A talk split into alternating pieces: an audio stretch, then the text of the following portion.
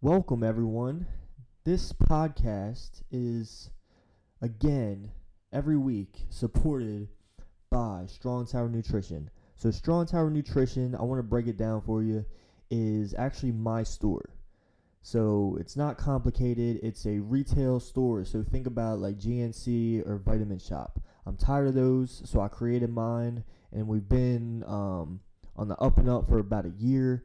And trying to get more support, trying to get you guys to understand what it is, and because we don't, I always get questions like, uh, "Oh, I seen that supplement before." Well, yeah, because it's that brand.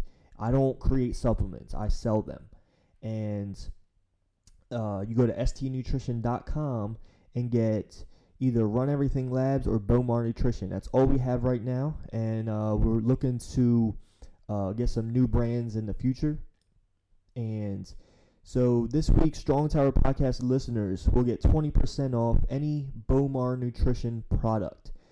Uh, right now, we only have three. We have uh, the greens. We have a digestive probiotic, which is cr- which is it crazy how well it works. It blows my mind. Um, and then also the protein hot chocolate, which actually you can probably the first protein I've ever had hot because it tastes like actual hot chocolate. You throw some marshmallows in there and you don't even know the difference. It's crazy. So we need your support. We need your feedback. And um, go ahead and go to uh, stnutrition.com and you're going to type in strong for the 20% off uh, discount. And yeah, guys, we just please uh, ask for the support for Strong Tower Nutrition and that you support the podcast and uh, just give me some feedback. Let me know.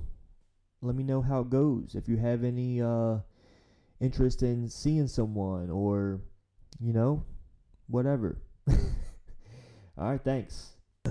So my guest this week is a high school media arts teacher, a professional photographer, a Appalachian Trail section hiker and he also happens to be my dad. and I appreciate him coming in, and because um, I know he's not someone that likes to talk a lot about himself, so it was interesting to hear a lot of things that he had to say on how he got started in like photography and stuff like that, and then also got to hear a lot of his feelings on how he felt like raising me, my brother, my sister, and uh, how difficult and different that was compared to how he was raised. So that was pretty cool. So here he is. It's my dad, Mr. Aaron Hamrick. Welcome to the Strong Tower Podcast. I want to be in a kayak going down rapids. Right. Possibly could die. Yeah. that looks like fun to me. I mean, people don't know care how much you know until they know how much you care. But like, but that's what I love about me and you is that we're both not trying to do the. So- Welcome to my podcast, Dad. Oh, thank you, Benjamin. I'm probably the first person that called you Benjamin, aren't I? Probably, probably. No one really calls me. Does No, Maddie call you? no, she called me Benj. Okay. I think. But um yeah, I mean there's tons of stuff that uh we can talk about and I know other people like know you for teaching Right. and stuff, but I've always wanted to know about different uh things with you with photography. Right. And like for, for one, where did that interest even come from? Oh, definitely from my dad, granddad. Your okay. granddad. Yeah. Um, yeah, he was always taking pictures. I mean, all the slides we have of Australia. You know, I mean, we have hundreds of slides. He's actually in the process now of tra- tran uh, what do you call it? Putting them onto digital, making them digital, transferring them to digital. So um, I don't know if he's got to the yeah. I guess he has got to the Australian ones. Did you see the picture? Did he The one they put on Facebook, yeah. I like that. Yeah, that was pretty cool. That's kind of like an iconic family picture. So were those in black and white before or Oh, did he no, change no. them to oh. No, they were slides. So he Oh, shot. they were s- slide- Yeah, so okay. he shot slides. I mean, So that's the natural that's the, the color that was with yeah, it. He it was didn't a little more blue. Um, Okay. I thought he doctored it a He actually took some of the blue out. He said so. It's not as blue as it was before. Right. But it's definitely from him. He he always took pictures all the time, And I think one of the first cameras I had was a little Kodak Instamatic camera. Um, I don't even know if you would know what that looks like, but um, I remember I always took. I was the kid in my youth group that always take pictures. So Yeah. we would go to youth activities. We go to camps, especially camps. Nowadays, everybody's got a camera, obviously, because they're phones. But back then, only just a couple people, kids especially, would have cameras. But I was always the one with the camera all the time because my dad always had the camera. Yeah. So 100% my photography came from him. And, um, you know, sitting around, some of my best experiences as a kid, my memories as a kid was sitting around. Mom would make popcorn, you know, the, old fashioned way. It wasn't through a uh, microwave Right, you yeah, know, yeah. it was with the oil and, you know, and all that and pop. And so we'd sit and watch slides. And I just remember the hum of the slide projector, the fan, and just being dark and seeing our pictures big on screen.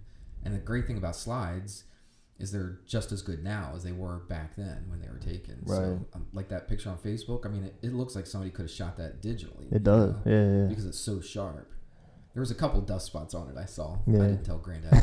But, um, but it's just because, you know, dust settles on stuff. But, but yeah, so that's definitely where I got my start. So would you use his cameras or did you? Well, one of the first, and he always talks about this camera called a Voigtlander, and I think he got it from Uncle Andy. I think Uncle Andy got it from uh, Germany, so I think it came directly from Germany because he was in the army and Yeah. he spent some time in Germany. I think that's the story. I'm sure my dad will correct me if Right. it's not.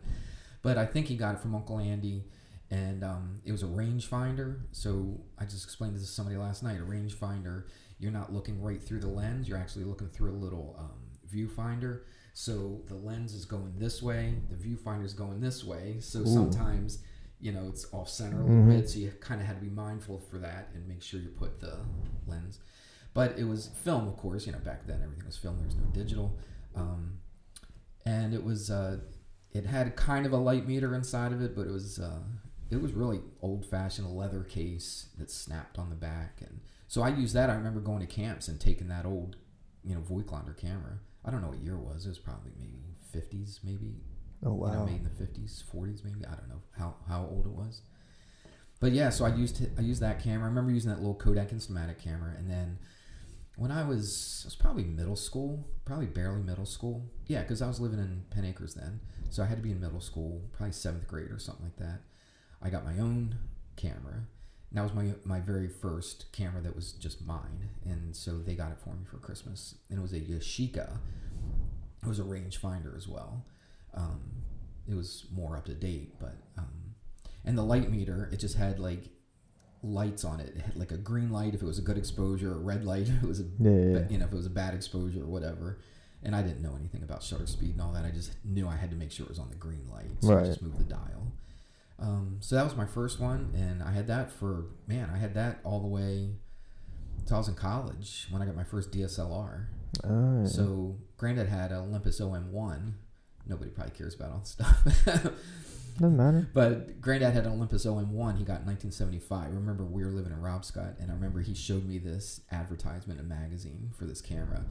You know, he was all excited about it, and I didn't know anything about cameras back then. I was Right. like, oh, looks great, Dad. You Looks know, cool. Whatever.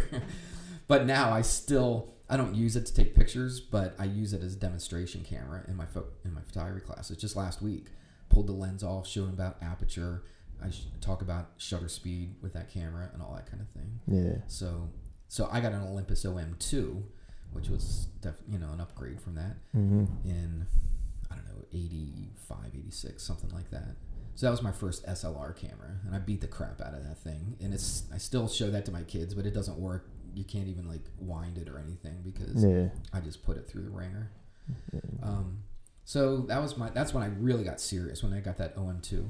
It was an OM2S. The S was were for spot meter, and a spot meter was a big deal back then because it would meter just a little tiny bit. So like if you were shooting a concert and a spotlight, you know, literally was on the person, it wouldn't take in consideration the background hmm um, for the exposure. So it would just take an exposure right where that little dot was. Uh, So that was kind of a big deal Yeah. for me.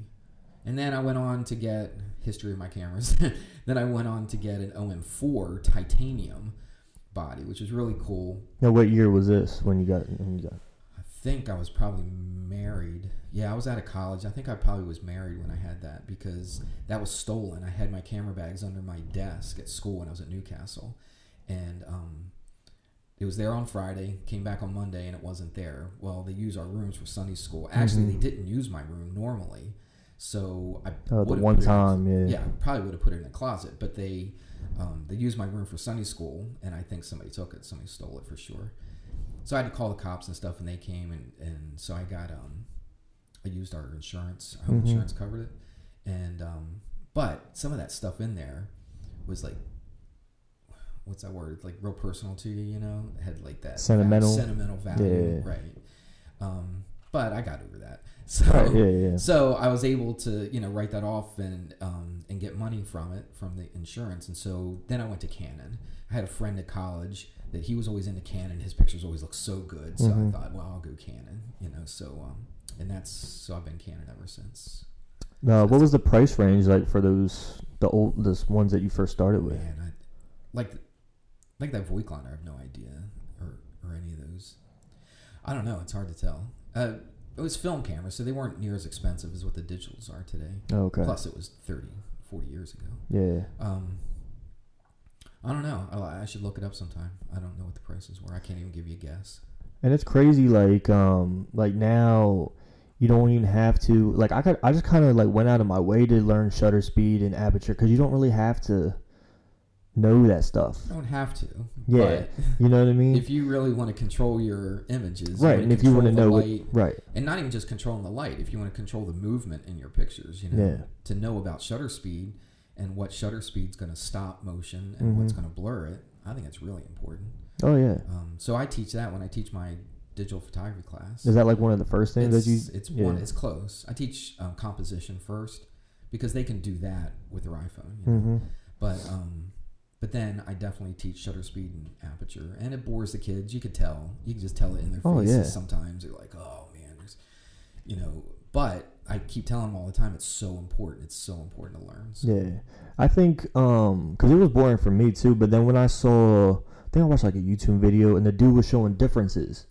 The Mhm. differences, he would like change the aperture and, and change the shutter speed and different. And I was like, oh, okay. Now I started understanding it more. Yeah. You know, and but if someone's just like, if I'm just reading it, I'm like, what?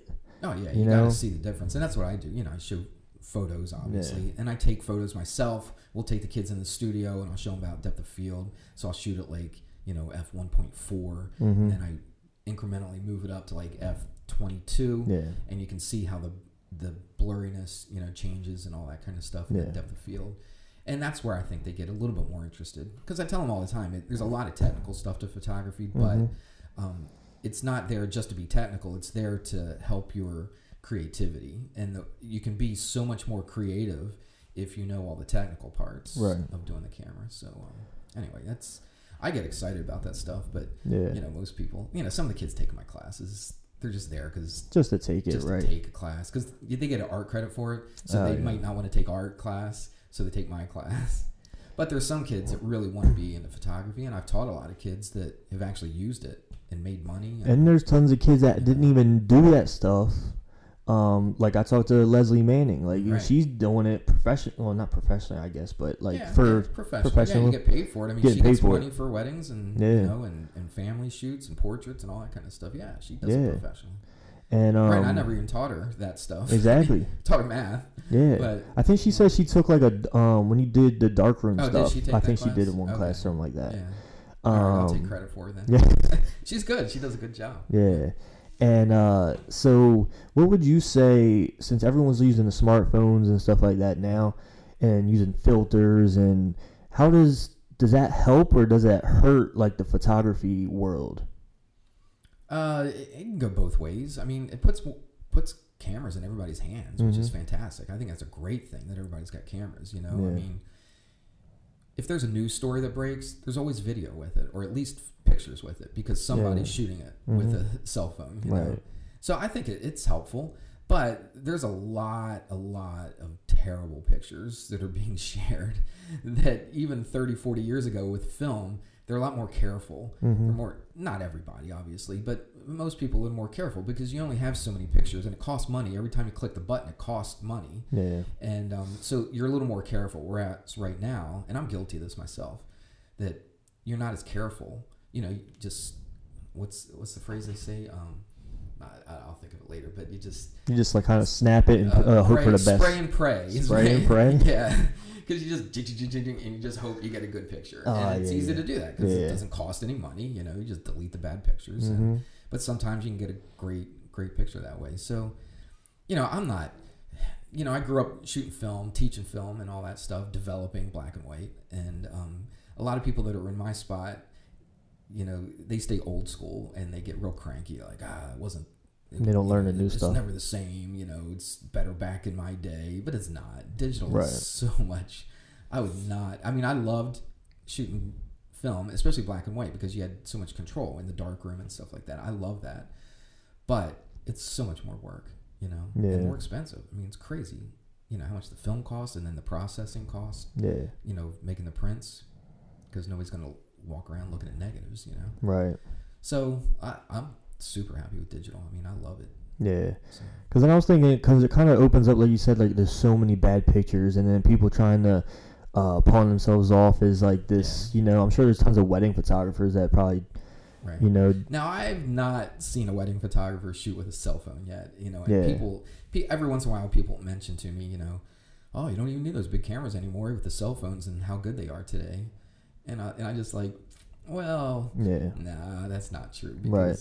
You know I, I was talking to somebody last night and they said, well, the best phone the best phone is the phone that you have or something like that, or not phone, but the best camera, Camera. that you have is is the one in your hand. You know, yeah, that's true to a certain extent, but you're not going to go to a wedding right. Oh with yeah, a cell phone because right.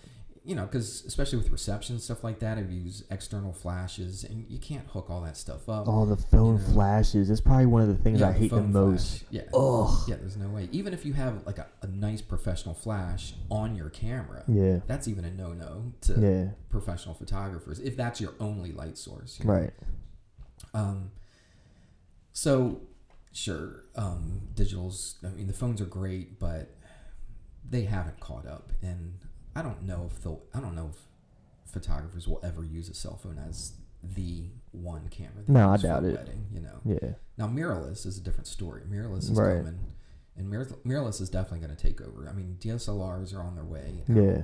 for sure. Um, and I'm gonna have to get on board, I guess. Mhm. But it costs it costs a lot of money, and I don't have a ton of money to spend Right, on that kind of stuff.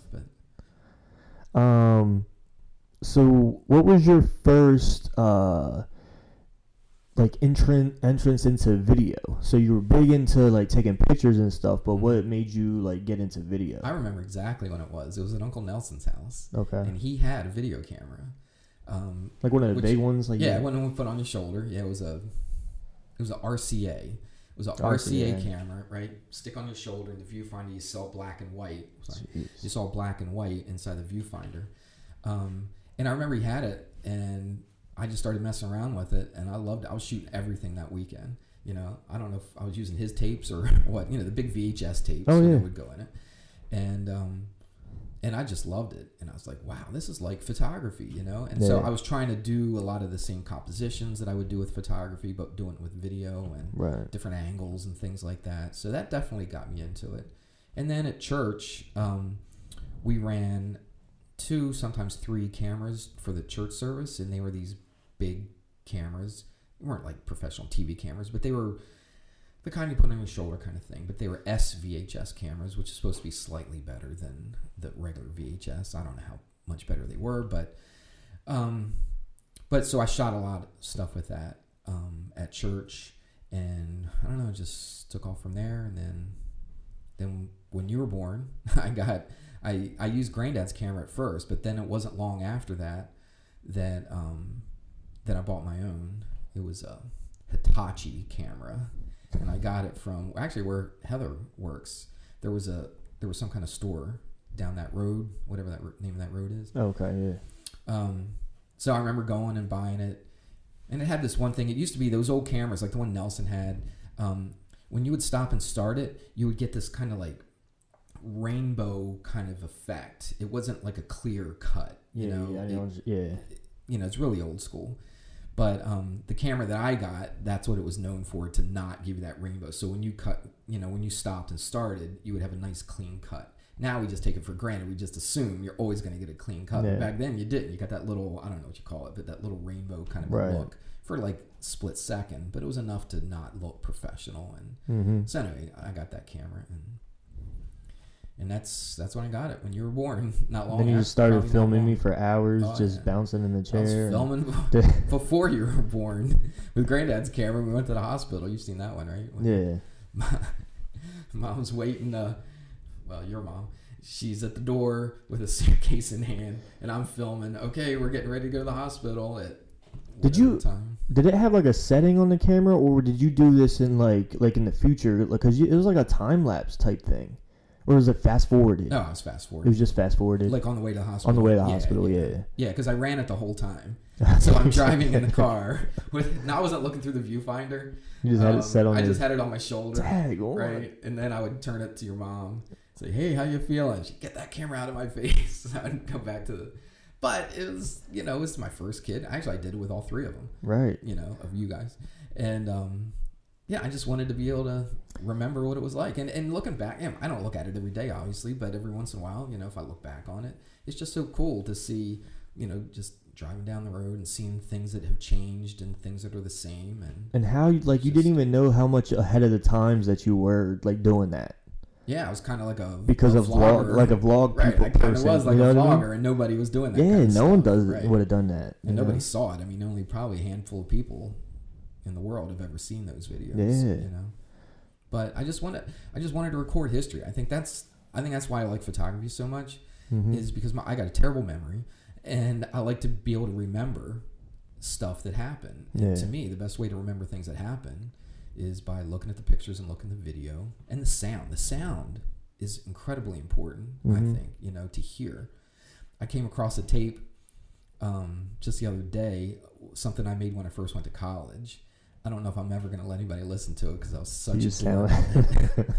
I was trying to sound. I don't know what I was doing. I, I don't know if I really talk like that or what, but I was trying to sound. I don't know, like tough or Smart. Oh, streetwise. t- ooh. You know, like you know, I was using all this slang. You know, Yeah. stuff that I would never do hmm today. It was just it. You know, I was a freshman in college. It sounded like I was a middle school kid or something. Right, right. But it's funny. I mean, it's it's it's cool to hear myself like that because I would have never remembered that. So I just think history is so important. Family history, knowing where Mhm. you come from, and all that kind of thing. Oh yeah. And I think pictures and video and audio, you know, have a lot to do with remembering your history and passing it down. And that's why, even when you were born, I actually put, I had pre-recorded on the VCR. I recorded all these different shows, shows that I liked at the time, even news programs. I don't even, you probably never even seen this video, um, but I recorded it so that the day that you were born, you could look back on it and see what was on the news, what was on TV, and Oh, all that kind of stuff. Yeah, I never seen that. had That's like crazy. David Letterman's on there. It was actually I think I did it the day after you were born because I meant to do it the night before, and we were in such a rush to get out of there. Yeah. So I think it's April 11th instead of the 10th, but uh, it's one day, you know. So I don't know if you've ever seen. You probably never seen. I never before. seen it. I mean, you probably fast through most, fast forward most of it, but I mean to see the news and see what David Letterman looked like because I was watching him all the time back Yeah. then. You know. So anyway, I think that's kind of cool. No, but I'm very grateful for that because I love looking back and seeing that and seeing those things and seeing like the little videos that we used to do when we were little and I'm just like, uh, what? Yeah.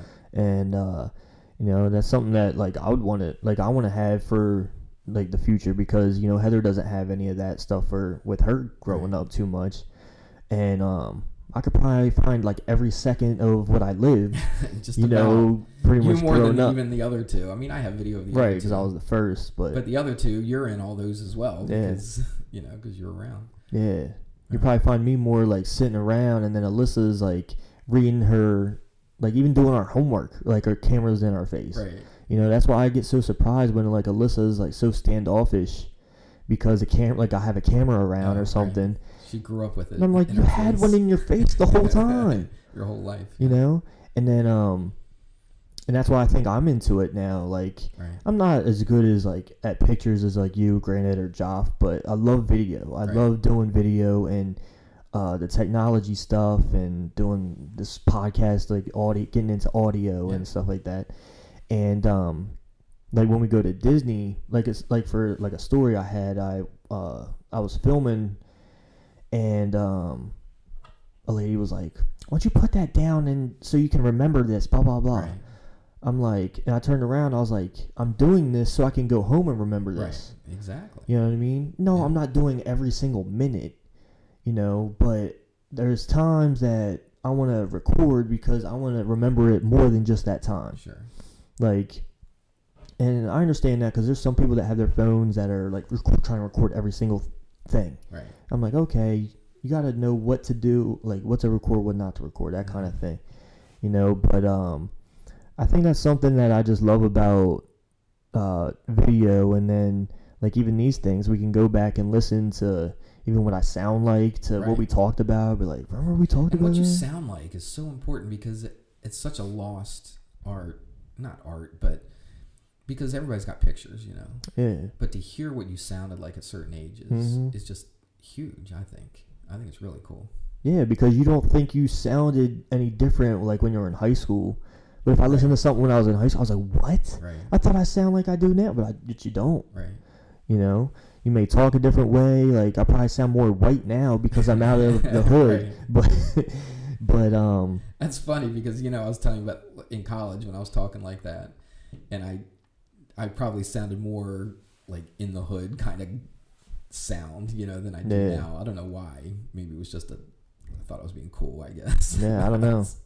I mean, I'm no cool guy now, but I was really pretty nerdy back then too. So no, I mean even Heather tells me like uh, I think it was just because of who I grew up around. Like we didn't live in a bad area, or you still live there, but um, but I think it was just the kids that like came down, you know, Right, and always from came to right from the yeah. apartments and all those things, Right. and I think uh, I just started just picking that up because I think. sure. I think that's what people mistake for me sounding like I'm from Texas. Like it's more like that, uh, like a black person sounds. You know what I mean? Right. And um, I think a lot of times that just uh, comes out Right. of me, especially when I get mad. It really comes Well, out. But what I remember is my mom telling me when we lived in Australia, uh, we lived there for two years, and um, as you well know, yeah, and um, I was out in the yard. This probably wasn't long after we'd gotten there. I was out in the yard, and my mom just heard Australian accents, all the kids playing and stuff. Mhm. And she just heard Australian kids, and th- this is what I remember from my mom telling me. And she went out there. She didn't know that I was out there because she didn't hear my voice or my accent, right? And I was just playing and talking just like they were. And then Uh, when I would come in the house, I would switch to an American accent. But I had no idea what I was doing. Yeah. But you adapt, you know, you adapt to where you are. Um, so there's a lot of people that, you know, they live up here and they got a real northern accent and then they go down south. They live like Uncle Jake, you know. mhm. He, he didn't sound that southern, I'm sure, when he lived in Delaware. But when he went down there, man, he sounded like he was from Georgia. sound like know? Will. Yeah, Yeah, exactly. So you know, you adapt, you know, because you want to fit in. That's, Everybody wants to fit in. There's nothing wrong with that. You know, I don't think at all. no, no, But when you get older, you don't adapt, especially your your voice. right? Because know, you just you already have had well, it like for Mrs. so long. Blackman. You know, she probably she's been in Delaware way longer than she lived in North Carolina Okay, but she has definitely not lost that North Carolina accent. Right. You know, and so I think when you get to a certain point, you kind of keep your accent. You don't change it. And I think when I came back to the states, I went right back into an American accent. I think that's what I understand anyway. Yeah. Because when you're speaking, you don't realize it. right. Because I had no idea I was speaking in a, an Australian accent compared to an American accent. I had no idea. Yeah, But but right now, I couldn't even fake an Australian accent no more than anybody else. Any Yeah. other American could fake one. You know. I did catch myself um cuz sometimes I don't know why I do it, but like sometimes if I'm talking to someone, I'll say a word or something like they say it. Oh, right. You know what I mean? And I was like, "Wait, why I don't talk like that. Why would I say that?" Right. You know, um, but when we were talking to the, the Australian girl in Disney, Mhm. and cause we had a pretty good, solid, long conversation with her, you know, and uh, I was I said something like she did, and I was like, wait, I'm, to myself, I was like, why did I say it like that? You know, but um, speaking of Australia, I was gonna, I've always wondered like, do you miss playing Australian football? Oh yeah, absolutely. Well, I miss being that young to play Right, yeah, that too. anything. Yeah. To tell you the truth, but yeah, I tell you, I, I told somebody the other day, I, was, I, was, I think Australian football was my favorite sport of any to play. Yeah. I mean, I played, you know, I didn't play sports all that well, but I played all kinds of different sports. You know, basketball and soccer. Played football. You know, for Yeah. a while. Um, played roller hockey, you know, out on the street and all that kind of thing. But out of all my sports, Australian football was always my favorite. It's just something about the kicking. I think because when I lived in Australia, you know, that's all we did. Instead of instead of going out in the yard or the street and throwing a ball with your dad, you would kick the ball with your dad, Yeah, you know, or your friends. And so we always kicked. We always kicked, and I was pretty good at it for some reason. I never had any kind of arm at all. I got a rag arm, but but kicking I could kick pretty far. Then when I came to the states, you know, and then I started playing Australian football when I was an adult. You know, people saw how far I could kick. You know, you just kind of kept that, you know, kept that with me all those years, and um, you know, I was good at it. And whatever you're good at, you know, yeah, you it's kind of like, like. yeah, so, so I was pretty decent at it, and um, but it was fun. I just I love the the physicalness Mhm. of it. You know, I like getting hit. you know, yeah. I couldn't hit people very hard, but I could Yeah. take a hit. mm-hmm. Even when I was a little kid playing football back, you know, behind the, our house, we had this parkland, and um, we play tackle all the time, and I I could always take a hit. I just couldn't dish it out because they were always bigger than I was. But um, I was always kind of proud of that, that I could get hit and get back up and Yeah. play again. And that's what I loved about it. And it's just free and open field, you know, and I don't know. And plus, it probably just the, the memories of being in Australia and playing in Australia, I think probably had a lot to do with me enjoying yeah. playing Australian rules.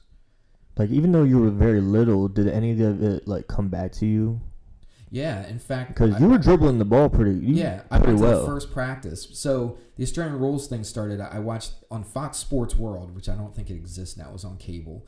They would they started showing Australian rules football like once or twice a week, and usually like eleven o'clock at night. So I would put I'd tape it on the VCR and watch it and that kind of thing. And then one night, one day they came up, hadn't seen this before. They said, if you want to play Australian rules football in America, go to this website. So I went to the website and saw they had a team in Philadelphia, and I thought, well, I'll go and just watch a game. So I emailed the coach and I told him, you know, I lived in Australia for two years and I played a little bit when I was a kid, not thinking at all that I would actually be playing for this team. Yeah. And um, so I, uh, he, he's like, hey, we got, we got a, they call it training. They don't call it practice. Mhm. we, we got a training night on Wednesday. I think I'm emailing him on a Monday. So here's my time lapse here. so on on Monday, um, I wrote him and he said, come out to Wednesday practice Wednesday training. So I did. And um, even got on TV, Fox or Comcast Oh, had a B- TV IBP or yeah, whatever it was IBP, called. Yeah, right. yeah. So they had this um, thing on there, and I got actually got on TV my very first practice of that, and it's right in Philadelphia. It's right in this in the schoolyard, you know, like field, and um, you know, people are walking by. Um, breaking bottles and the sirens are going off and just all kinds of stuff. But it was cool because one over here, like there were dudes playing rugby. There was a basketball court. Some other kids were, I don't know, probably doing drugs. Who knows what was going on? But Yeah. you know, there was all kinds of stuff going on. I thought this is cool. I love this because I love Philadelphia and I love being out there. And I felt like I was really in Philadelphia. And then I started dribbling the ball because I hadn't met anybody yet.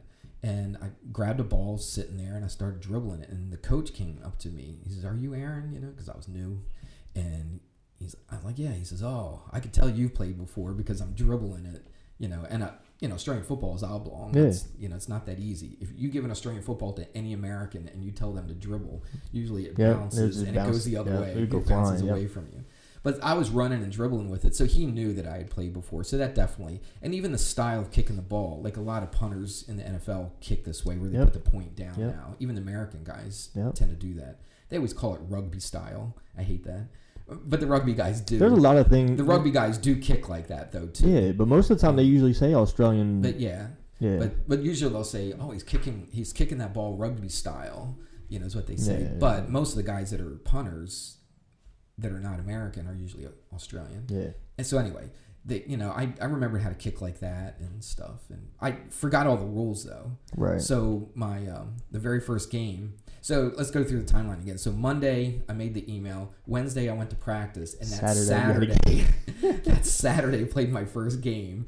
was And it a I- Metro or was it a regular no, game? It was a regular game. We Ooh. didn't even have Metro League back then. Oh. So it was in the Bronx in New York, right? Oh, gee. And I didn't know anybody. You know, I just just said hi to the guys. You know, Yeah. I didn't really know anybody except for the coach. And um, so I drove myself. You know, and it's just so weird for me to think that I would do this because I was always so shy. I would never want to go out of my little box. You know. But here I am driving to the Bronx, which I've never been to before, and um, Did you have to like talk yourself into it, or you just you're just gearing was, to go? I was excited when Oh, he okay. said there was a game. I'm like, yeah, man, I'll play. You know, yeah. and I didn't think I was gonna play. So, I, so I got up there and I'm looking around. There's it was at some park. I forget the name of the park, but um, there was all kinds of stuff. There was guys playing cricket. There was guys playing rugby. There was all kinds of American football, like flag football, going on. There all kinds of stuff going on. And so I finally found the Australian guys, and I said, "Are you guys with Philadelphia?" You're like, "Yeah." I'm like, "Okay." He says, "Oh, you were at practice the other night. You were training." I'm like, "Yeah." So anyway, I found my guys and we went and we played. I brought my video camera, right? Because I was like, I want to record this because I thought there's no way they're gonna play me. I went to one practice, Yeah. and um, so like, it's probably halfway through the first quarter.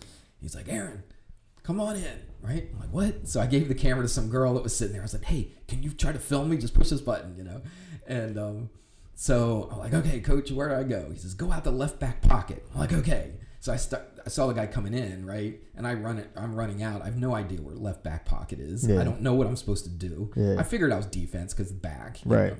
So I asked the guy that was playing next to me on our team, and who I became actually pretty decent friends with, you know, throughout that that time playing. I was like, I'm playing left back pocket. What am I supposed to do? He says, See that guy? Don't let him get the ball. I'm like, okay, I can do that, right? So I was playing. I figured I was playing defense. and, Right. um, so I played. I think I played the whole rest of the game. I don't think I came out in the rest of that game. I don't think, but it was awesome, man. It was in the middle of the summer. It was probably July, and um, it was hot. The ground was like concrete. It felt like concrete, and I just got beat up. My my legs were all scraped up, you know, Yeah. elbows by getting tackled on the ground, and and I made a couple marks, which is a catch. You, know, you catch a ball in the air, it's a mark. So I made a couple marks, had a few cat or kicks. I was playing defense, so I didn't come close to a goal, but um, I was I was hooked, man. After that, I was like, this is definitely for me. We went out to a pub afterwards, and I'm not a pub guy, Right. you know, as you know.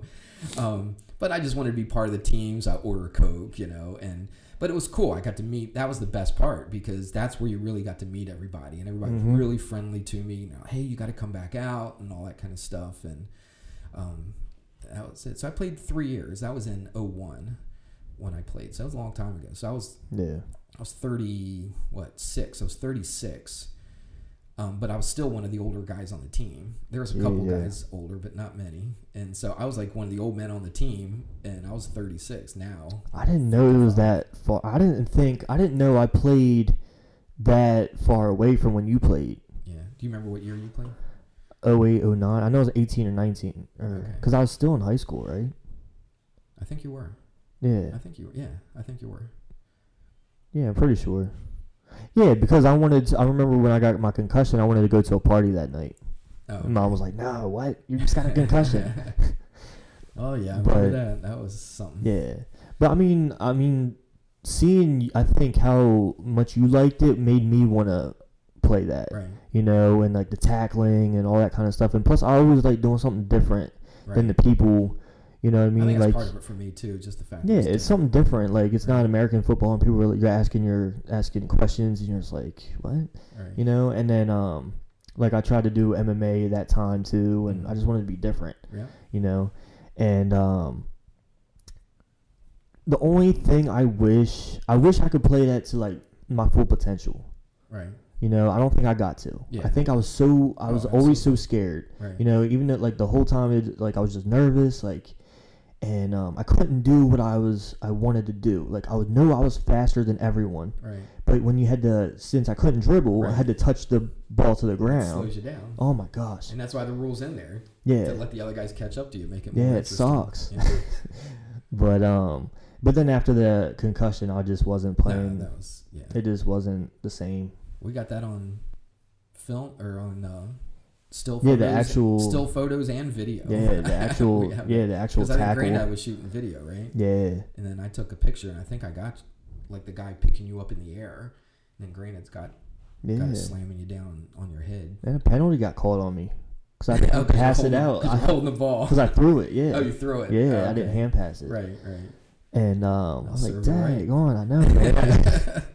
I can remember the rules.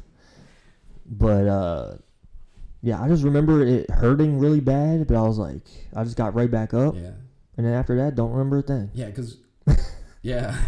Well, I remember Granddad came to me. He says, "You got to go speak to your son. I think there's something wrong." So I went over there, and you're saying all this gibberish stuff. I can't even remember exactly what you're saying, but I was like, "That doesn't make sense." So I have a friend Ryan who played with me when I played. He was Mhm. still on the team. Yeah. He's not a doctor, but he kind of he was in He was a nurse or he was something, in like sports medicine in college. I don't know. Exactly. I thought he was like a nurse or something, like a male nurse. I don't think he was a nurse, but he. Um, but anyway, I asked him. I said, "Go talk to my son. See what he's." And he's like, "Aaron." He says he's got a concussion for sure. He doesn't know where he is. He says you better take him to the hospital. so we left the game before it was over and Yeah. drove you to Delaware. And that's where that's where I woke up in the car. Oh, really? That's So where I came to in the right, car so because you I didn't remember. even know. Yeah, I had no idea. But you And- were you were awake. You were walking and talking and stuff. So it's not like you were like knocked out. Cold. Yeah, that's why I was crazy. Like it's crazy. My body was like on autopilot or something. Right. I was like, it's so weird. Yeah. Yeah, I've never had a concussion, so I have no idea what it, what it Yeah. felt like. And I remember too, like, um, because I think I just talked to you about this. Like, we go, we went somewhere before the hospital. I think I don't we? recall. I we went somewhere. I don't know. We went somewhere and we were sitting in the waiting room. And you know, like Australian football, we got the short shorts Right, on. right. I got my spandex. I'm muddy. and I'm probably bleeding on my knees or whatever, Right. and I'm sitting there like, uh, you know, yeah. and um, I just remember people staring at me, and I just didn't care. Right. like I just wanted to go to sleep. Yeah. That's all I remember. well, that's what I remember Ryan saying. Don't let him fall asleep. Yeah, and that's And what I woke we up to was you to- telling me that. Right. We were trying to keep you awake so that you wouldn't fall asleep. But yeah. But I didn't throw up or anything like you usually. Yeah. Yeah, so that was exciting. But now you got your like your new thing like in hiking. Yeah. Is that as exciting as like a Ah, sport? It's not as exciting, but it's something that I can do for a lot more years than playing Australian football. Yeah, and it's some That's again, sure. it's something different, and it's something that you have to Yeah. yourself, you know, and then you know experience. Yeah, I, I was talking to my friend Luke last night about hiking, and I tried it because I think I really bore people with my hiking stories. But for me, it's exciting for me, so I like to talk about it. Um, but I don't, I don't remember like a particular time where I was like, "Hey, I'm going to be a hiker," you know. But I think um, Luke, um, ah, can't believe I forget his last name. He was at Red Lion. He was a student of mine. I know who you're talking about. I forget his last name too. oh, I can't believe I forget his last name. Anyway, he um, he talked about uh, hiking the Appalachian Trail, and it's like it was a spur of the moment thing. I because his his brothers and sisters were real like earthy type people, you know, and they wanted to um, to you know be in nature and all that kind of stuff. And so he said, "Oh yeah, well, I walked like a week on the Appalachian Trail." I'm like, "What? So you didn't train for it or any, you know?" He says, "No, I just went out there, you know." Of course, when you're in high school, you can do that kind Oh, of yeah, thing, you you know, Yep. right? So, and actually, his brother actually died on the trail. Um, his older brother. Uh, Just recently? well, no, back then. Oh, It's okay. been several years. It's been Oh, a bunch okay. of years actually. Um, I can't believe I forget his last name. Is Taryn. I know, and his sister's named Erin. Yeah. And she was a soccer player. Yeah, Yeah, I know who yeah, you're talking yeah. about. I just can't remember her last name. Man, that's Thomas. No, it's not Thomas. No, I'll get it in a second. Lewis. Luke, Luke Lewis. Yeah, yeah, yeah, yeah, Lewis, right. yeah. Anyway, um, so he actually died on the trail. I don't know if Luke was with him when it happened or not, but I think I'm not 100 percent sure, but I think he like fell off a cliff or something like that, and and he died doing Oh it. my god. So I was like, oh my goodness. Well, anyway, Stay away from that. so cliff. when I, but this was, um, so anyway, when Luke was in my class, we would talk about it all the time. We had a, like a mutual interest in music as well, so he loved the music that I loved Yeah. and stuff, and so um, that really got me thinking about it. And so I would look at you know shows on Netflix and stuff like that with hiking and the Appalachian Trail, and I was like, wow, this is really cool. But then years later, I mean, years went by before I actually started doing it. And I don't know what really made me do it. I, th- I just started watching more of those videos, and then I was like, well, I could do that. That'd be pretty cool. So I'd hike around Lum's Pond, you know. And I thought I did the whole way around Lum's Pond. You you were with me on that trip. I think Yeah. the very first time I went all the way around. seven Maybe it was or my something? second time. I think I had done it once, and then you guys did it with me. Yeah. I don't know. I've done matter. that a couple times with you. Yeah, yeah, yeah. It's like seven miles around. And I thought, oh, seven miles. That was big deal. Seven miles, you know. but now it's like, it's like, it's lunchtime. It's seven miles, you know, Yeah. on the on the AT. But, but I don't know. I just like always like being out in the woods and stuff like that. And, Yeah. and I figure walking. That's better than running and getting hit by people trying to kill you and Right. stuff, you know, on a string football field. And then, and plus the dog. I think I love walking with my dog because when I was in college, this guy came, Peter Jenkins, and he wrote this book, Walk Across America. And he literally did. Um, so I read that book. I was so into it. He had a slide presentation with all this cool music. He had like James Taylor playing and, you know, things like that, Yeah. Walking Man. And it just, oh, I was like, I was like, this is so cool. And he walked with his dog. He had a, um, he had like a husky, I think and it was just so cool the stories he would tell. Now he wasn't walking the Appalachian Trail; he was just walking. And what he would do, he would walk when he ran out of money. He'd settle in a little town, try to get some kind of job somewhere, and um, earn enough money. And a lot of times people would ask him to stay with them, so he would live in their homes and that kind of thing. Oh, wow. And then he'd go to the next town, you know, until he runs out of money. And he had all kinds of stories. And I read that book and I was like, oh, this is so cool. So that was always in the back of my mind, too. Like, you know, walking with my dog. And it just seemed so romantic. It seemed, you know, it seemed like so, so cool. yeah, it's like freeing. It is. You know what I mean? you do it. Not- I mean, yeah. you know. Oh, I know. Just at the little park, it's Right. just like it's just something different.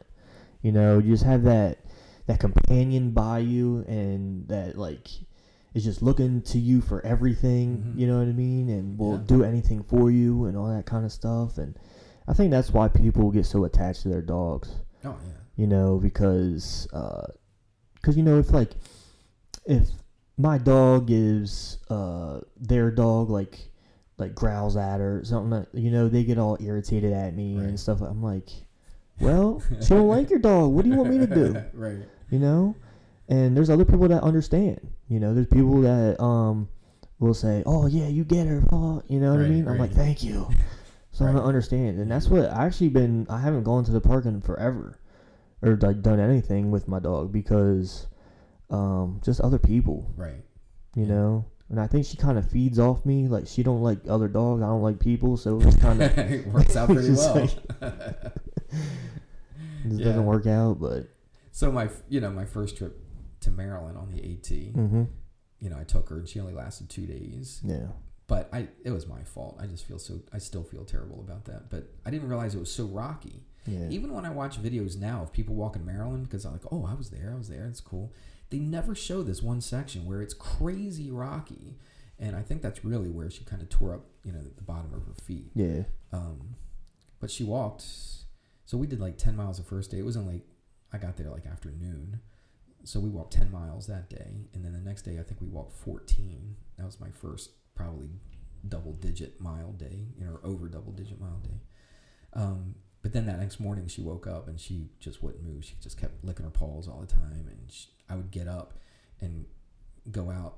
Uh, to there was a picnic table a little bit away, and she would Mhm. not get up and follow me because normally she's just everywhere I am, you know. yeah So anyway, but it was fun for a while, but no more. I'm not gonna ever take her on a long Yeah, hike. She's not built for that. I mean, she's too heavy. You got to have these little thin dogs. I think if I ever got a dog to walk the AT with me, maybe one of those black and white dogs. What are they? Ah, what are they called? Like a shepherd? No. What are they? God, I can't remember. They're real rowdy and they're they're the kinds that do tricks all Yeah, the yeah. time. Oh, I forget. Anyway, I don't know. It doesn't but matter. it, they also have to be like i think she's been inside you know she's like a house Yeah. dog you know what i But mean I've done so many hikes with her, like day hikes with her. Yeah, yeah. And she loves being outside. And Oh, she, definitely. She just, you know how she is when she gets near the water Mhm. and that kind of thing. And that's what I love. I just love watching her have fun, you know. oh yeah But it's also a lot of extra work, like Mhm. on a multi-day hike with a dog, you know, because for water, you know, I sometimes I was lucky to have enough water for me, but I had to provide water for her as Yeah. well. So I really had to be careful about, you know, I had to carry extra water. So I didn't have her carry the water. I had her carry her own food. Mm-hmm. Um, anyway, that's the hiking thing. I don't want to get too detailed because people get bored by it. So Hey, talk what you, talk about what you want to talk about. Doesn't matter what you know. People get bored at what they're not um privy to, like what they're not like kind of into. You Right. know what I mean? yeah, Um, because sometimes I'll be talking about this, right. and they have no people have no clue what a podcast even is Right. most of the time, and um, Yeah, if So people if people even give me like an ounce of interest in my hiking, I'll just Yeah. I go overboard though. I just go It doesn't like, matter. I go too much, you know. Eh, well, you know, the and I'm trying people to people will tell you when it's too much. yeah. You know, well, they'll They'll tell me by stop their expressions and their eye rolls and stuff like that. But you know what I know. get is I have people ask me questions, but then they don't listen to my answer. Mm. Ooh, that I can't. They'll look away. I can't even. and they're talking to someone They're else, or they're "Oh." telling their kids something. I'm just like, Right. why'd you even ask me that? Right. Why? Yeah, you know? Like you're making me talk when I don't want to. So, but that's always been a thing with me is like, uh, and this has gotten gotten me out of my comfort zone, you know, Right. with talking because usually someone said something to me one time when I was in high school where I don't know what we were doing, but um, we were brought into the gym and we were brought into these groups Mhm. and it was kids that uh, I wasn't hanging out with. I didn't really know that well, and um, one of the people were was um, Emily Stave, Mhm. and I remember now I know who it is because I remember she said it, and it sticks in my mind all the time that she was like, "You only talk when you have something to say, Mhm. and when you say something, people listen." Right. I'm like, "That's cool. I didn't know That that." is. That's, You know, Yeah. and but then when I when someone asks me a question, they don't listen. I'm like, wait, is she really like, is she lying? Like, Wait a minute. I got something to say. Yeah. yeah. But I mean, that's what I think about a lot, and I think that was that was one of the coolest things that was ever like said about me. right. And then the fact that I can remember that is Right. That's It's really good. cool. That's insightful on her part too. You know. Oh, yeah. Because it's absolutely. that's true. someone that I don't even like talk to like that. There's a phrase out there, and I can't remember what it is. I'm not even going to try, but it talks about that, like, you know, people not saying much, but when they do, it's important. It's even it's even in the Bible. It's even in Proverbs. It talks about that. You know, yeah. so I think that's uh, I, yeah, that's that's definitely a good thing. Because yeah, there's plenty of people, myself included, just babble on and on. You know, and people just put up a wall sometimes. Because someone could say they could talk so much but say nothing. oh, absolutely. You know what I mean? right. Not to, I know tons of people like that. Yeah. But um, so with all this stuff that you do now, what is your? Do you have a motivation, like that keeps you that keeps you going? Yeah. I don't want to get old. That's I don't. that's easy. I- you know, I th- my mom and dad, you know, are like that. I mean, they're, you know, my dad's over eighty. My mom's getting close to being 80 Mhm. and they just they hard workers. Yeah. You know, they're not just sitting around doing nothing. Well, my mom is now because she's got knee surgery. And Right, it's it's killing different. Her. It's Yeah. killing her. Yeah. You know, because she wants to get out and do stuff all the time. She wants to help people. She wants to um, to be involved in things. You know, Mhm. especially with church. You know, grandma and granddad are really involved in church, and they- but, but they're there because they want to help people. They want to do things, and I and that's a direct effect from my mom and dad that I just don't want to just be a couch potato. And I'd like being a couch potato from time to time. I mean, that's you know it's nice. You calm down a little bit, but um, I like to be doing stuff, man. I like to. I, I just I don't want to die. I don't want to be ninety years old and look back on my life and say I didn't do anything. Mm-hmm. You know, I want to look back and I want to talk about my Australian rules football. I want to talk about kayaking, you know, Yeah. whitewater kayaking. I want to talk about my hiking and you know all the things. I want to talk about my photography, you know, and all the things that I've done. Mm-hmm. I um I want to leave a legacy. I think I don't know. That's just something that's always been important to me is to to look back on my life and say, yeah, I lived. You know, there's a million things that I would like to. Whoops, there's a million things that I would like to do, but um, you know, obviously I can't do everything. But Right. to look back on my life and say, you know, I made a difference. I made a difference, and that's why I like being a teacher. You know, Mm-hmm. make it i want to look back i want to make a difference in kids lives i don't want to just teach them photography i don't want to just teach them math i want to teach them how to live like um uh Michelle Osborne and her whole group, you know, Yeah, all yeah. that, um, they they'd always say, "Oh, Mr. Hamrick's always teaching um, life lessons, and it's a life, it's another life lesson in Mr. Hamrick's class." You Yeah. know, they'd always say that, and I think sometimes kids kind of said it a little bit mockingly, maybe a little bit, Of course. yeah. but I don't mind that because that's what I want to do. I want to leave more than just teaching them how to do math. I want them to think about their life. And sometimes a lot of the stuff I said just falls on deaf ears, and, you know, because I see how they do their life. But at Yeah. least I planted the seed, you know, and it's there, gave them something to think about. And you know, I just I just don't want my life to be a waste. right. And I think that's my motivation. I never really thought about it before until you just asked me. Yeah. But I think that's definitely my motivation. And I think you already have like left a legacy because like when you say your name, like people have so many things that pop in their head or they have a memory of you, you know, especially being a teacher. And um and trust me, I'm one of the like probably the number one person that got most of those life lessons yelled at me all the time, which I think of now and I'm like he was right, and he told me he was going to be right. You know what I mean? And I'm looking back as Yeah, I'm you get older, you get older, right? and that's exactly what And happened now you're older. now you're older and you look back and um because i like to look back at a lot of my life and to like how what got me to a certain place and if if i didn't if i didn't get held back in eighth grade i would never be here or this place you know and stuff Mhm. like that and um i think about those moments like all the times like i know when i was in high school we used to butt heads like all the time. We did. yeah we did. And um you know and it was just it was just those things where i had my mind set on something but then you were trying to teach me the right way and i was just i wasn't seeing it that way. Until you get older then you see things a little different. I don't even have kids yet so Right. wait just wait till Yeah, that happens then i start seeing it you know um but that made me think like what what did you so how did i put it what how would you say your childhood say like your childhood versus the way you raised us like how different did you want to raise us different than you the way you were raised I wish I would have raised you more like I was raised. okay To tell you the truth. yeah so more i don't know if that would have worked or not Yeah, right. It might have not.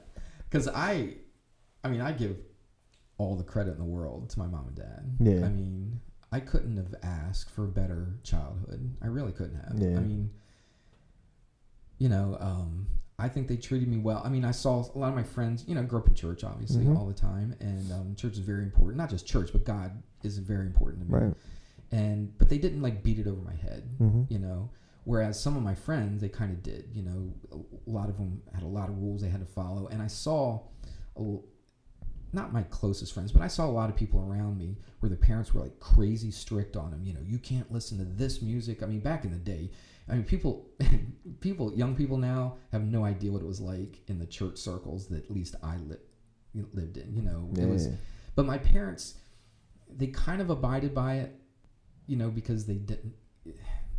They, they didn't want to look like rebels in the church or whatever. but, right Like we had a pastor, and he's a great guy, super guy, but he came in and this is he, he put down the rule like no women can wear pants, you know, and Yeah. boys' hair has got to be certain length, and you know, Mhm. and all this stuff, and it just go, it went on and on with all these tiny little rules, but you know, you can't go to movies. I remember him coming in. We can't go to movies. So my, you know, I used to go to the movies with my mom and dad. And, you know, Yeah. grew up in that kind of stuff. But then it quit. So for a long period of my life, I wasn't allowed to go to movies and you know all that kind of stuff. Yeah. And it didn't.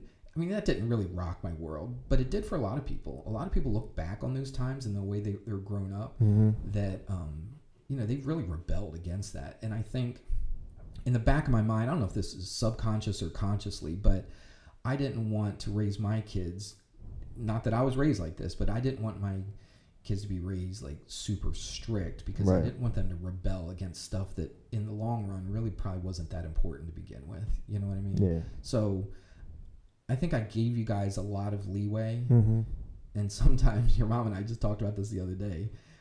Sometimes I wish we might have been held a little tighter rein on you guys, but in the on the other hand, you're different than I am. You know, Right. We're not the same people. I mean, you're our kids, but we're all completely different. You know, Yeah. and for some reason, and it's not because of me. It's not because I was a good person or anything, but I was always a rule follower. I enjoyed rules. it it made me feel comfortable. You know, it, it gave me boundaries, and I knew if I stepped off the out of the boundary, I would have a consequence. So I was happy to be inside my fence. You know, and and I was fine with that. And with my parents, not all the time, but in general, if my parents told me I shouldn't be doing this because this is going to happen to me, I would listen to them and I would say, Oh, we were opposite. you know, well, that's what I'm saying. When you were talking before, I was about to say something, but so I don't know. I was just built that way. I don't know why, and I think my sister was. I think Annette was kind of Hmm, like that yeah. as well. Um, I wouldn't by any stretch call her rebellious, but I think she might have had a little bit of extra, you know, rebellion attitude, but not much. I mean, she was not rebellious at all. She was a good kid, and so I was fine staying inside the boundaries. But all three of you guys are not, you Yeah. know, and that's fine. Um, it took me some ter- some time to deal with that, to come to terms with that kind Yeah. of thing. But I think, I think I learned again. I'm not trying to puff myself up at all, okay? But I think for some reason, I learned from other people's mistakes. I saw that I saw what other people did, and I saw the consequence that they had to pay for that, and I was like, I don't want to go through that Yeah. you know, so I'm not going to go in that direction. But all three of you guys, I think you have to experience it. Right. You have to test the Or maybe you have to we push really- the boundaries. yeah, or maybe we know. just really didn't see other people's mistakes. maybe. You know, Right. that's what I was thinking too. And you might see, like, I would see a situation and say, well, I don't. Let's say, I don't get. Let's say drinking. Okay, so okay, yeah. I would, you know, I'd see somebody drinking and acting the fool, passed out, you know, on the ground, or like I had, I had a friend. He wasn't a close friend, but I, he was in your mom's class, Mhm. Daryl. He got killed by a car by a drunk driver. Yeah. You know, and that had a big effect on me. My mom, even to this day, she's affected because her sister, her younger sister, got killed Right. in a car accident from a drunk driver. Her mom got hurt. Her sister got her other sister got hurt in it, and it affected their lives. And she's almost eighty now. She you know pushing eighty, Right. and it still affects her to this day. So I saw the effects of drinking, and I thought, well, if I don't want to become an alcoholic, if I don't want to be a drunk driver, then I won't drink. you Yeah. know? But some people can. You know, some people can do it, and they can. Um, they can do it responsibly. Right. You know, it's the PC way to say it, but hmm you know they can do it responsibly and that's okay but the way i look at it i'm just not going to go to that edge and that's one of my life lessons to my classes for years and years you know Yeah. here's the edge you know if bad things happen on the other side of this this cliff i want to stay as far away from that cliff as i can possibly get Right. but a lot of people like to get to the cliff and look over and say hey what happens you know that kind of thing Yeah. so i don't know again i'm not it, it was just something just built into me i don't think I don't ever remember my parents talking to me about, you know, drinking and all that kind of stuff. I Yeah. just, I don't know. I just saw their lifestyle and I thought they're living a pretty good life. They got tons of friends. They're, you know, people like them, you know, and I'm like, I Yeah. want to be like them, you know, Yeah. that kind of thing. But some people have to push the boundaries and that's, and I'm not saying that in a negative way. Right. They just got to It's just how you experience it. They got to experience it for themselves, Yeah. you know?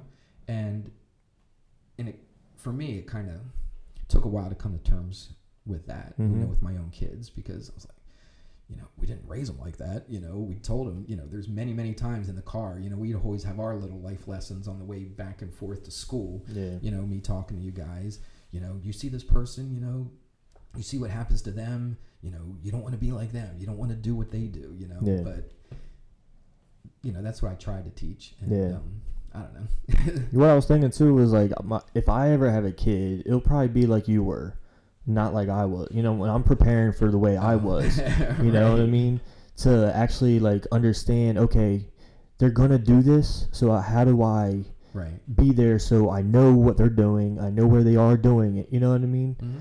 Just so if something happens, they know who to call and be Right. okay with that. and you know? I think that's the you know we've had some issues with you know all three of you you know going through issues and you know different things. yeah, I'm not going to get any details, but um, but your mom and I both we we've talked about this. You know, we just want to be those parents that are there, no matter what happens to you guys.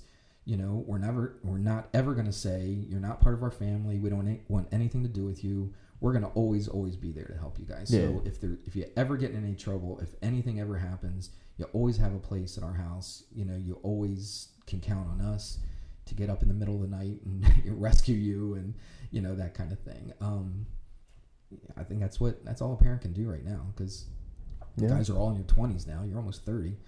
So, you know, you just got to understand it, you know, and and your mom told me the other day, you know, I'm just you know, I'm just giving the kids to God, you know, and letting him control it because really is not a whole lot at this point in our life that we could say that's going to influence you guys one way or the other, you know. Yeah. You just have to even when you're kids, there didn't seem Yeah. to be much we could say. But, you know, it just it really is just putting your hands putting you in God's hands and just trusting him that he's going to protect you guys and Yeah, I mean, and we do the same thing. Like, if um, I mean, me, I know me and Job talk about it a lot. Like, we've learned a lot as we've gotten older, and I know like you and Mom probably see that as the way we talk and like what we talk about and like how, uh, I'm very very strong in my faith. Like at this point in my life, and it took me a while to get there. right. You know, I had to go through things. I had to uh, rebel a lot and go against, um, you know, stuff that you guys were saying and other, you know, people. But it got me here, Mhm. you know, and Right. now I understand a lot more and I see more clearly and I have a vision for myself. And um, I know something you guys prayed about a lot is that I would be passionate about something. Mhm. And then I found bodybuilding Right. you know, and then that brought me to so many different parts of Sure. this fitness, you know, industry or whatever, Yeah. and uh, helping people get fit and knowing about fitness, and then um, now I'm trying to trying out the business route, you know, and the supplements, and you know, so I mean, a lot of that, you know, stems from even though you guys thought you weren't doing something, you really were Yeah. you know, and it just uh um Yeah, Like, I, I really I just- remember what you said yeah to find passion about, you know, because you remember your time. You were Mhm. kind of rudderless, you know, you didn't really have any direction and that kind of thing. And, um, you know, I was trying to help you out, but I had, I had no idea. You know, you can't, you can't instill, you know, passion, you know, into somebody else. Right. Like, but I remember praying and I remember praying specifically, like, I have no idea what it is. I don't care what it is, but I just want him to be passionate about something. You know, I Mhm. want him to find something in his life. And it didn't seem like long after that, you know, you could hear the weights clanking down in the basement, you know, for hours at a time. You'd come up all sweaty and stuff. I'm like, okay, well, that's not going to last long because nothing he does really lasts long, you know. yeah But that was one thing that you found. And it's one thing that I've never done in my life. I've probably lifted just a handful of weights in my whole entire life. So you definitely didn't get that from me. You know, but but you found a passion, you know, and it's foreign to me, but and it's like uh, Jonathan's scooter, you know. I never Mhm. rode a scooter or anything like that. yeah But it's you know, it's awesome that you guys found a passion to do, and it doesn't have to be mine. And I think a lot of parents are upset, not upset, but maybe disappointed in their kids because they're not doing different. exactly what their parents' plan was for their life. mm-hmm. And I think that's maybe an advice I would give to parents of teenager kids. You know, is oh yeah you know, is not force your view of what their life is supposed to be and just allow it to happen. And it's hard. It's humbling. You guys, all three of you guys, just humbled us. you know, to no end. i'm sure But it's in a good. it, but it's in a good way because we, you know, you get to a certain point where a parent doesn't have any control over their kids. You know, Yeah. very little control right and um, and some parents have a hard time dealing with that because they're so control oriented, and um, and I am to a certain point too, and it took it took a lot of things, you know, a lot of events, a lot of things happening where, you know, I just say, God, you're in control. You know, you take care of them. There's nothing I can do, and that's a humbling experience, you know, because I like to fix things. I like if something's broken, don't just talk about it, whine about it. Do something about it. Get it done. Fix it. You know yeah but you can't have that attitude when you have kids you know because sometimes you can't fix their you know right their problems and you just have to let them go through it and i like what you said earlier you know you took a different path to your spiritual life you know Mhm. as far as like i said i was always a rule follower and i think a lot of times in my life my religion was my rules you Mhm. know and um and it took me a long time to come to grips with that's not what my spiritual life should be about. It shouldn't be about not doing this, not doing this, not doing this. You know, it's about a relationship with Oh, God. It's- 100%, It's about, it's yeah. about a relationship. When people tell me, "Oh, are you religious?" I was like, "No, I'm not religious. I mean, I go to church. I teach a Sunday school class. I, you know, I do all this kind of stuff, but I don't think I'm religious. I hate that that phrase, religious. Yeah, me too. For me, anyway. You know, some people are because they just they go through the routine. Routine, and I don't want to go through the routine. I want to have a personal relationship with Jesus Mm-hmm. and that's what I strive for. You know, I'm not there yet at all. I never will be probably, but that's what I try to strive for. And I think you had asked me before about I don't know if you said what would I do different or whatever, but we, I think I would have been more open with you guys because I'm kind of closed to myself Yeah. on that kind of stuff. I I wish that I probably would have been more open with all three of you guys. You know, I was thinking the other day, I wish we would have had like nightly devotions with each other and stuff. But when you're in high school, you know, starting in high school, it's you guys cool. would have, you guys would have like, there's no way we're doing this, you Yeah. know. But if I would have started when you were younger, you know, to make it something that was normal, that was routine, Mm-hmm. that was, you know, wasn't like weird, you know. I think that's the biggest thing Yeah. that I wish I would have done. and you know, doesn't have to be like a sermon. Right. You know, I'm not saying Right. that, but maybe just time where you could sit around and just talk about things, and that's one thing. And just make it real life. yeah, You know, a lot of Right. these devotions and stuff, you can't really um like I didn't feel any connection to it. yeah, You know what I mean? But uh but yeah, when I was younger that was I just didn't I wasn't comfortable. You know, yeah, I went to church, I went to Christian school, I just did you know, it was going through the motions. right, You know, but I wasn't comfortable with it. Like people raising their hands when they're singing and stuff. I wasn't feeling that. Yeah. Like um and of course when you go to camp, you know, you're in there you're in it for a week. So like you get really Yeah. big into it and I'll come back home and be into it for the weekend and then be like, No, I'm done with that. yeah. You know, but then um, oh, I went through that myself too. oh, yeah, I'm sure every- all the time. yeah. And I'm sure everyone that uh, went to camps and stuff was probably going through that, but But it plants a seed, though. I mean, it you know, it plants something in in your heart and in your mind where maybe it doesn't take until like years later. You know, you look back on that and you're like, you know, I remember that, and I remember how I felt or what God was saying to me back then. yeah, I can still use it today. You know, so I don't think it's all in vain. You know, right, and I didn't. You know, I didn't go to Christian school my whole life. I just went 11th to 12th grade yeah, and back then uh, you know went to public schools and back then the big deal was especially like in middle school and high school they'd always talk hey when you go to classes put your bible you know carry your bible with you and not just carry it with you but put it on we didn't have book bags back then. We would carry everything under our Yeah. arms right? They say Put it at the top. put it at the top so people Sure. could see it. When Yeah. you get to a study hall you know open it up and read it. And that's what we did. That was that's what the youth group did for me was to challenge me to be a witness in in high school. Yeah, um, because that was our mission field basically you know. Again we didn't beat people over the head but i remember plenty of times where i'd open it up in a study hall or, or at lunch or something like that and somebody hey what are you reading? You know because reading a book whoever you know would do that they're like oh yeah it's the bible. Like bible? Who reads the bible? You know i thought that's just for sunday you know? And then it sparked conversations you know? And so that was and you know i get real nervous doing that too because it was awkward you Oh, know and um and you got kind of scared you know doing that kind of thing. But yeah, I think that strengthened me because I, had, you know, I had friends that grew up in Christian schools and we went to church together and stuff, and I could see that it didn't seem like they were as strong in their faith, like to witness to other people because everybody they knew were hearing the same things about Exactly. Christianity all the time. yeah, But I was in a position in public school, and this is weird coming from a Christian school teacher because, you know, I should be promoting Christian schools, which I do, but I think it's very, very important for kids that are Christians that are going to public school Right. to to make a strong stand, you know, Mhm. and, and that that really strengthened, I think, my faith is um, is just being in a spot where there's not a lot of Christians around, and Yeah. sometimes you're the only one, and you know, yeah. it's, And you just were more, you just were more comfortable. I don't know if it's because of that, but you were more comfortable with it at a younger age. yeah, I think You know so. what I mean? Whereas it took me till like two years ago. Right. Like because you're not around it all the time. because yeah, yeah. you know, you get thrown into the w- real world and start talking to real people that have like that are looking to you for advice because they have drug problems and they want to lose weight or Right. something, you know, and all those kinds of things. I'm like, what? I'm like, I'm not, I'm not a therapist, man. right, right. I'm just your trainer. Yeah.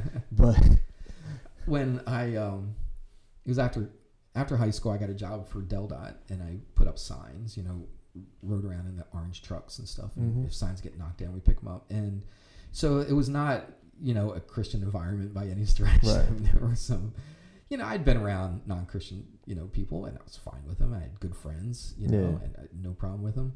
But these guys were tough. You know, they're much older than I was, you know, and um, and they they lived a worldly life, you Yeah, know, yeah. and uh, so I kind of, you know, I kind of got close to them and stuff. But I would carry a little, a tiny New Testament in my back pocket, and then once in a while we'd take a break or something, and I'd read it, and then. One year they called me like preacher man all the time. Yeah. I didn't. I never. Pre- I never preached Preach- to them. right, I never just had it with right. you, I just yeah. had it with me, and but it's so funny though that when they had times of crisis in their life, I was a you. kid. I was just out of high school, and they would come to me, right? Because they saw something. They saw us serious about something, and I Mhm. think people see something, you know, in, you know, people of faith, Mhm. and you know, you can still have fun with them and all that kind of thing. But I think they see a seriousness. I think you know, people know that God is the way. I think in the back of their mind or in their heart, they know it. Right. You know, and then when it comes down to it, when it comes to having real issues and problems, Yeah. that's who they go to. Of course, because in times of tragedy, look who everyone goes to. Oh, Yeah. pray for me, pray Exactly. prayers and condolences. right. You know, after 9-11, everyone, you know, people, um, what do they say? Like, the best day was 9-12 or something Right. like that because it was. the next there was day a difference. You could just- feel it. Yeah. You, you absolutely could feel it. Yeah. You and go then just out recently when store, Kobe died, it was the same thing. Yeah. Everyone's like coming together, Right. you know, and looking towards God and all this kind of stuff. And uh, even with me, people, um, oh, can you pray for so and so? I'm like, why can't like you can too? right. You know, just because I'm doing it, it's not Right. gonna make it any different. Sure. Sure. You know what I mean? But they just think like if I do it, it's gonna help more Right. or something. You know, but uh, I guess we'll just wrap it up right there. It was good. all right It was good. How long? I appreciate uh, hour right 14. Wow. It was good. that was quick. I know it goes fast. Well, you're a good interviewer. Oh, thank you. I try. But thanks for coming on. All right, Benjamin. All right, Dad. All right. See you, everyone.